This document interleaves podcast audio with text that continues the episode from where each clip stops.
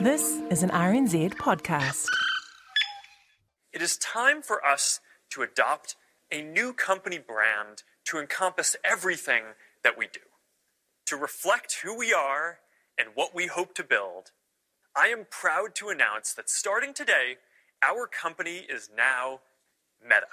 Earlier this month, that was how the powerful founder and chief executive of Facebook, Mark Zuckerberg, suddenly announced a new name for his trillion dollar company. The Facebook social network, which now has more than 2.5 billion users, will still be known as such, but along with WhatsApp and Instagram, Meta will be the parent company.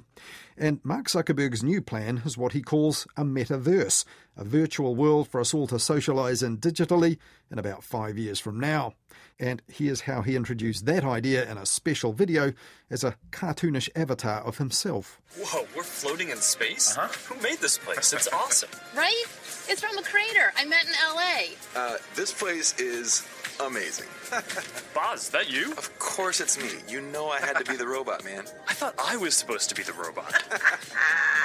Whoa. And as part of the rebranding PR package, there were also videos of contrived chats between Mark Zuckerberg and his own employees. So, one of the most important aspects will be live service games that launch updates and new downloadable content regularly, like Echo VR, Beat Saber, Onward, Pistol Whip, and more. Beat Saber has a passionate community. Oh, I love Beat Saber. So do I.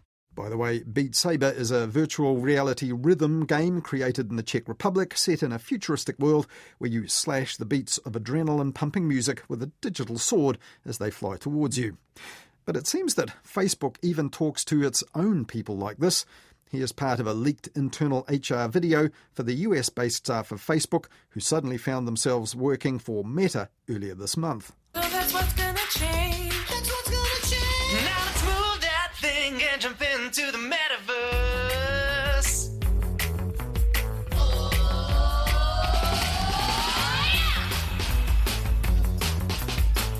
sure to review what's changing on the People Portal and decide what benefits you'll need for 2022. If you don't actively enroll, your current benefits will carry forward, except for your FSA contributions. And who wouldn't want to work for Meta? But while Mark Zuckerberg was pointing to a new company with an upbeat new forward facing vision, Facebook and its founder is also facing a PR nightmare right now in the form of all the fallout from the Facebook files. Whistleblower Frances Haugen teamed up with a PR agency and 17 separate media outlets, and her leaks have made headlines all over the world about Facebook failing to confront the damage that it knows it's doing to its users with bullying, hate speech, and misinformation. And instead of confronting that meaningfully, the company has actually tried to suppress it all. Delivering this year's BBC Reith Lectures in the UK, which are yet to be broadcast, artificial intelligence expert Stuart J. Russell from Berkeley in the US was reported as saying that what has happened at Facebook was worse than Chernobyl as a wake up call. And there to see it was Rory Cellan Jones, who earlier this month retired after covering technology for the BBC since before Facebook was founded in Mark Zuckerberg's university dorm room. And Rory is also the author of the recent book, Always On Hope and Fear in the Social Smartphone Era. So, should we be hopeful or fearful about that future and about Mark Zuckerberg's metaverse? I joined the BBC uh, as a fresh faced youngster in September 1981. Uh, yeah, I, I, I, effectively I reported on technology for about 20 years, but I was officially named technology correspondent in 2007. So, which is quite a good time to start, I have to say. Well, a little bit before that, about 10 years before that, it's pure coincidence, but I might have been down the hall from you. I think the business unit was down. I worked in the World Television in the uh, the television centre there in West London, and I think you guys were just down the hall um, with the likes of Richard Quest and uh, I think Adam Curtis and others. Uh, so you will have seen the web developed through, you know, Web 1.0, a digital version of publishing stuff that otherwise would have been printed. Then two-way Web 2.0, people could interact with it. Now Mark Zuckerberg is promising us a metaverse in about five years' time. All this must be pretty dizzying to have to have gone all the way through this as a tech reporter. Yeah, I mean, you you're, you're so immersed in it that you don't often step back and think about that. But yeah, I I got uh, my first uh, proper home computer in 1995 uh, and hooked it up to the internet and uh, got the family round the, the screen, and we all stood there absolutely bewitched by it because a, a picture from the Louvre, the Louvre Museum in Paris, which was one of the very early websites, animated onto the screen, and we we all thought it was magic. From then on, it, the funny thing was, I usually had better technology at home than at work. You know, like all big organisations, the BBC was uh, reasonably slow at giving people, you know, the state of the art technology. Uh, and I think that was a general shift in the world. That people began, people who were interested in it, began to have, you know, better technology at their disposal than than their their bosses were going to give them. So uh, I, I, I, watched it grow even before uh, it was my job to watch it grow.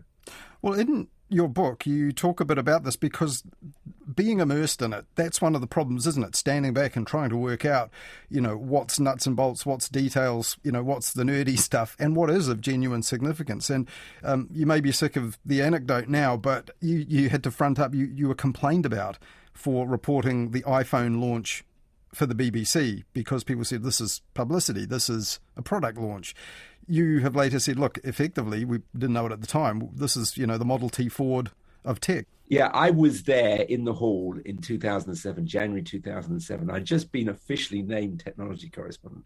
And I was there when Steve Jobs unveiled the iPhone in the most extraordinary performance, which at first, as a kind of cynical British journalist, I was a bit kind of, oh, please, when he said, we're going to make history here today. And we had this extraordinary crowd of people cheering and hollering and yelling, which is not a very a British way of behaving. Uh, but gradually, during that uh, hour and a half session of this masterful presentation, uh, I, I was captivated. What was shown to us was so different from what we'd seen before in terms of uh, mobile technology that um, uh, I was captivated, and and so were my bosses. Actually, well, at least a producer in London rang me and said, "You got to get your hand on that phone." And I did get my hands on that phone somehow. And yes, there were complaints to the BBC when we put it on the nightly news, the 10 o'clock news, that this was just a product launch. And yes, I stuck my neck out and said, well, what about if the BBC had been around when Henry Ford unveiled the Model T Ford? Um, would that have just been a product launch? No, it was the beginning of the the automotive age, the age of popular motoring. Maybe this will be the beginning of another era. And luckily, uh, I was proved right. I wasn't. I'm not been right about everything, but it was a moment in history because that turned out to be the most sing, the most profitable single product in history, the iPhone, and it launched this smartphone era, which we're seeing the consequences of even today. Indeed. Well, the the book is subtitled "Hope and Fear in the Social Smartphone Era." Can you, at this point in your career and your long vantage point, can you say where the balance is? Should we be hopeful or fearful of where it's all heading?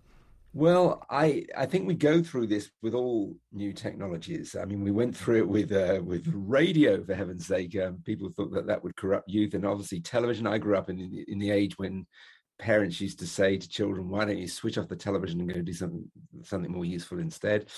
This is a frankly, a more, much more powerful, much more immersive, much more interactive technology, which has its pluses and definitely its minuses. And we've seen that in recent weeks with what we've learned about Facebook, the uh, you know the most powerful of those social networks, which uh, I describe as in the book as forming the social smartphone era, because it's the combination of those networks with these brilliant devices that uh, has forced through so much change. So we we are seeing the damaging effects. Um, I heard a great expert on uh, artificial intelligence the other night uh, giving a lecture in which he compared Facebook uh, and what it had been doing to Chernobyl as a kind of wake up call to the dangers of this uh, of this particular technology, which may be going it a bit. But um, yeah, I am concerned. I share people's concerns, but I still feel uh, that a it's inevitable, and b that I'm a glass half full person. I see lots of positives to this technology, particularly highlighted by what's happened over the last 18 months, where, frankly, those of us who've been locked as uh, as I have been for long stretches in, in, in my loft in West London uh, wouldn't have been without that kind of connectivity. Mm, absolutely. Yes, that's Professor Stuart Russell you re- referred to there, who was giving the, the Reith lectures about the the threats and possibilities of AI.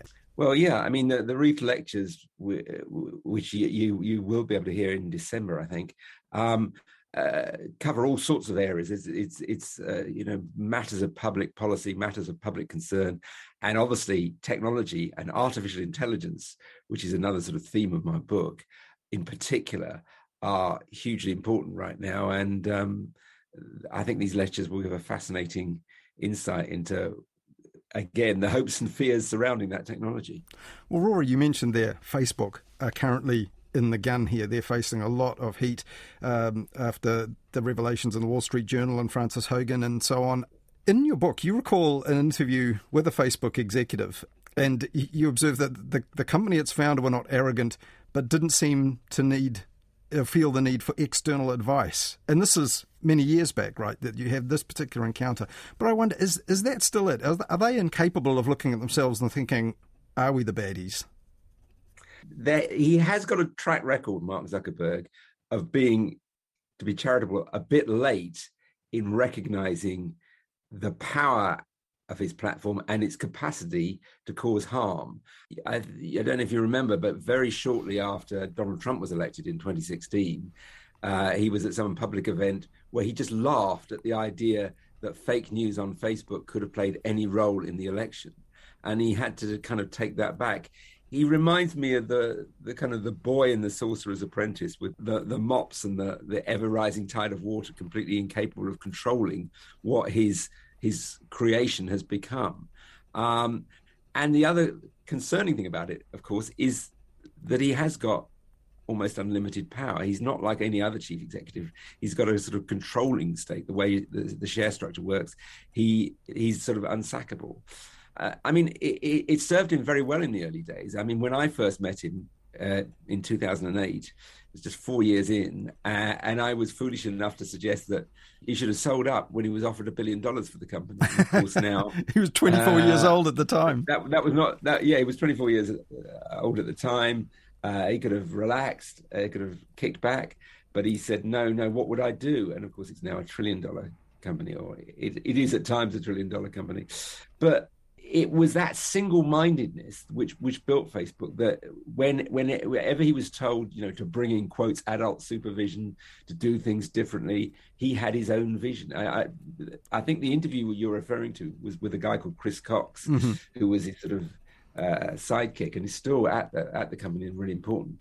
Uh, and he told me back in 2010 that Zuckerberg was like a a man from the future who comes back and tells us that everything's going to be cool and everything's going to be awesome. Um, and the trouble is, eh, we no longer quite believe that everything in, in Facebook's world is quite so cool or awesome. At the time, also, we wouldn't, no one could have assumed how much this platform and people's um, people's social media habits and online habits would actually intersect with the news media, with journalism. Uh, a lot of people within short order getting their news via Facebook feeds. Uh, and another startling part of your book is that early on there was quite a few people, I think, even within the company, saying that this actually wasn't a tremendously popular function, and some even suggested turning it off. They didn't like all these recommendations from either sources or friends and family, you know, popping up and intruding on their um, online experience. But it really has become a critical avenue for the news media, which has affected the viability of commercial media companies all over the world. Yeah, and it's been a very difficult relationship because um, it's Facebook has not been quotes a constant sort of friend, as it were, to the news media. It blows hot and cold. So I think news organizations are in a very difficult position because they know that this is the way to reach a huge audience and they've got to be there. But eh, policy can change in a moment. So there was a, an incident a few years back where Facebook said, right, video is going to be hugely important. We're going to have a pivot to video. And news organizations, many of them, started changing their workforces so that there were loads of people working on video and other people were kind of heaved over the side.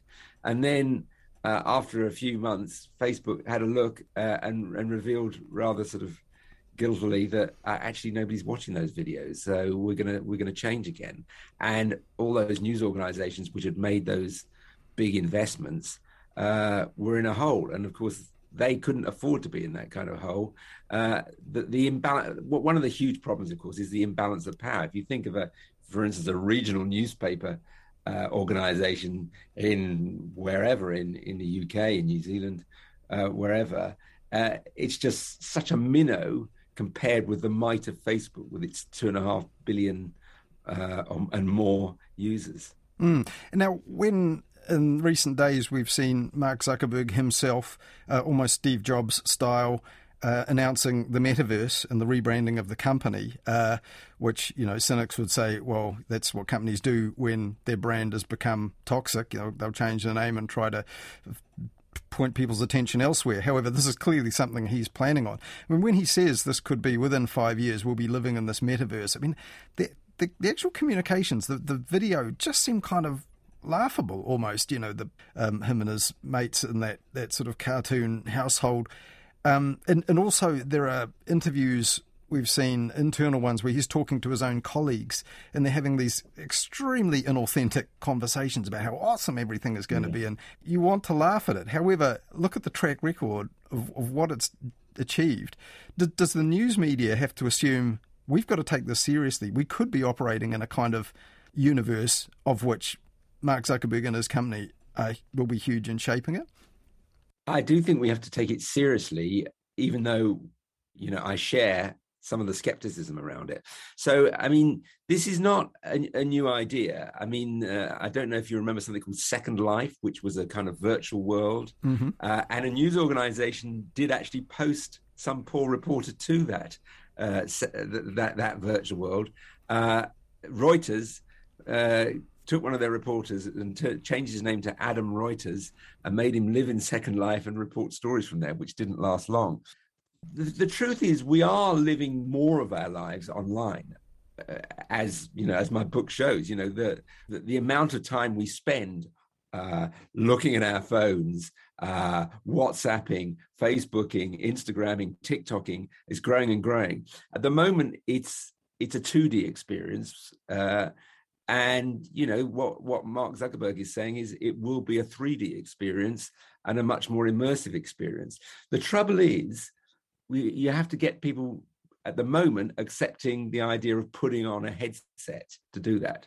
So far, that has proved to be quite a niche activity. The sort of $64 billion question is whether that will become a general activity, uh, wanting to spend time in, in, in virtual worlds.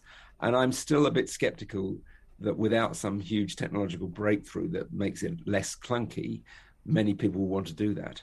I mean, is there every possibility that people themselves will reject it? They just won't want it, and they won't want uh, Facebook and that company um, with its track record having an even bigger role in their lives?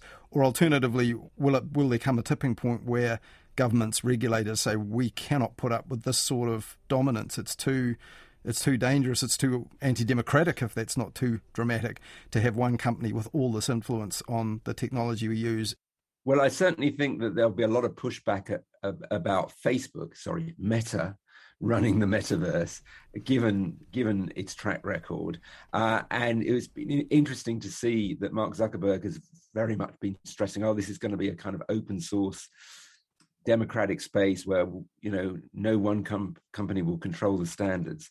He has got a head start in this vision. He we there was some skepticism when he bought Oculus, the, the, virtual reality company, but that now seems to have been a good move. So he will have um, the power to shape that metaverse if if if it is going to become a big thing. And I think regulators will have to be uh, looking very closely at, at, at his influence. But there is still the, the wider question of whether people will be comfortable with the experience in general, and I don't think that's a given. Well, if we turn back again to the news media and the role of, of journalism and its future, I mean, you mentioned there that Facebook blows hot and cold on the media and journalism. I wonder, at times they seem very ambivalent to it, but at all times, and like all the big tech platforms, they've been very anxious not to be put into a corner of given the responsibilities of being a publisher. They say we're merely a platform. We've seen Australia, our near neighbours, uh, really confronting uh, the likes of Google and Facebook and pretty much pushing them into the position of having to pay uh, Australian news media to uh, run and distribute their stories. Are we likely to see more of that? Journalism media has a social function and that they actually have to do a bit more because of the influence they wield over it? Well, yeah, I mean, that was very interesting, that Australian case, because the, the, sort of wise people of the internet, as, as it were, uh, whether or not they liked Facebook, thought that was a terrible idea. That you know you you couldn't force people to carry your material, uh, which effectively it was doing. But Australia's sort of gamble seemed to to come off, and has I think inspired governments around the world who will be looking closely at that. In the end, though, it's going to be pocket money to the likes of Facebook and Google, and they may you know they may grumble about it, but they won't be too worried because they won't see it as a major threat to their business models.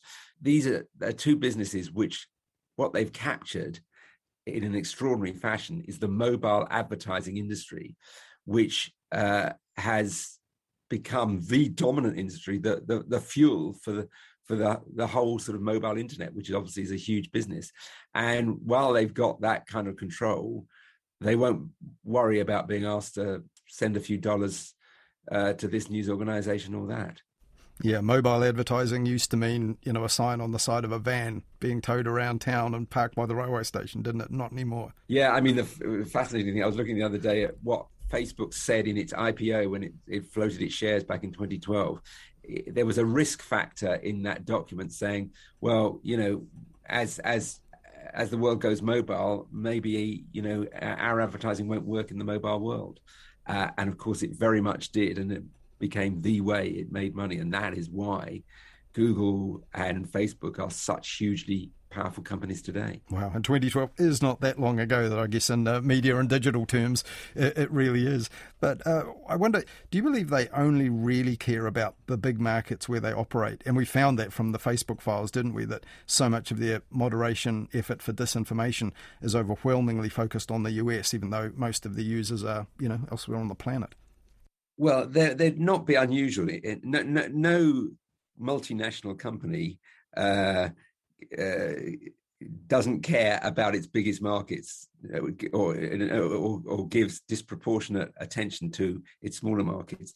Uh, that having been said, you know, the English speaking world uh, ha- in general has had far more focus from Facebook than than other parts of the world. I think you know the the, the real concern that's highlighted in those Facebook papers was uh, the damage it's caused almost without thinking in places like Myanmar, in, in, in, various African countries, where it has become hugely influential very quickly. It has, frankly, become the internet uh, in places like Myanmar, uh, where you know there, there, was nothing in terms of connectivity a, a decade ago, and, and, and now there there there is plenty, and it hasn't got the expertise to work out what's going on in all those different languages, and the results uh, are sometimes horrific in yeah, terms of. I, have I've uh, been at international news conferences. Sorry to interrupt you there, Rory, but where that very issue was discussed, and this is getting on for five years ago, and they had executives there for their Asia Pacific region saying, "We know it, we recognise it, we are hiring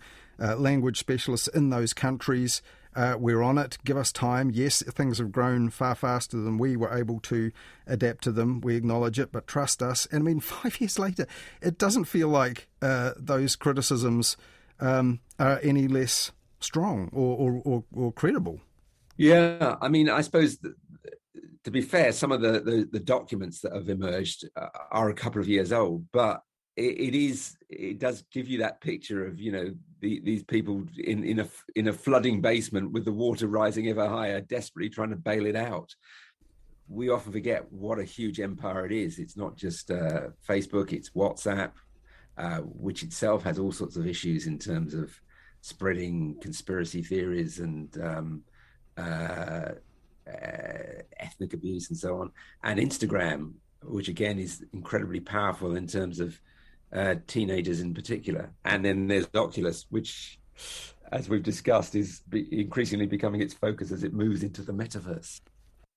But generally, uh, despite all the talk, the kind of happy clappy talk uh, 10 years ago that the internet was a, a different place, a, a, a, place without borders where everyone was equal. They, they would still wait for California to wake up before giving you an answer to a question, and that could take quite some time. And Facebook are by far from the worst. I mean, the, the most controlling company on earth is Apple, which has uh, had what's been a very effective policy for it of hardly ever doing any interviews at all. I certainly didn't have an interview uh, in the last decade with anybody from Apple because they do not think it's worth engaging outside the United States. Well, in an episode of uh, the BBC's media show, talked to one person who was from the website Politico in the US, and her job title was Tech Lobbying Reporter, Emily Birnbaum. And at first, when I heard that, I kind of chuckled. I thought, what a, what a hilarious job title. But actually, I mean, the fact that these companies have grown in the way they have, that they're so lightly regulated uh, in a lot of countries, including New Zealand, uh, it really is something that I think demands uh, having a correspondent dedicated to it because somehow, by the lobbying or just by the, the skill and attractiveness of their products combined with lobbying, they really have avoided the sort of regulation that even big outfits like Microsoft have faced in the past.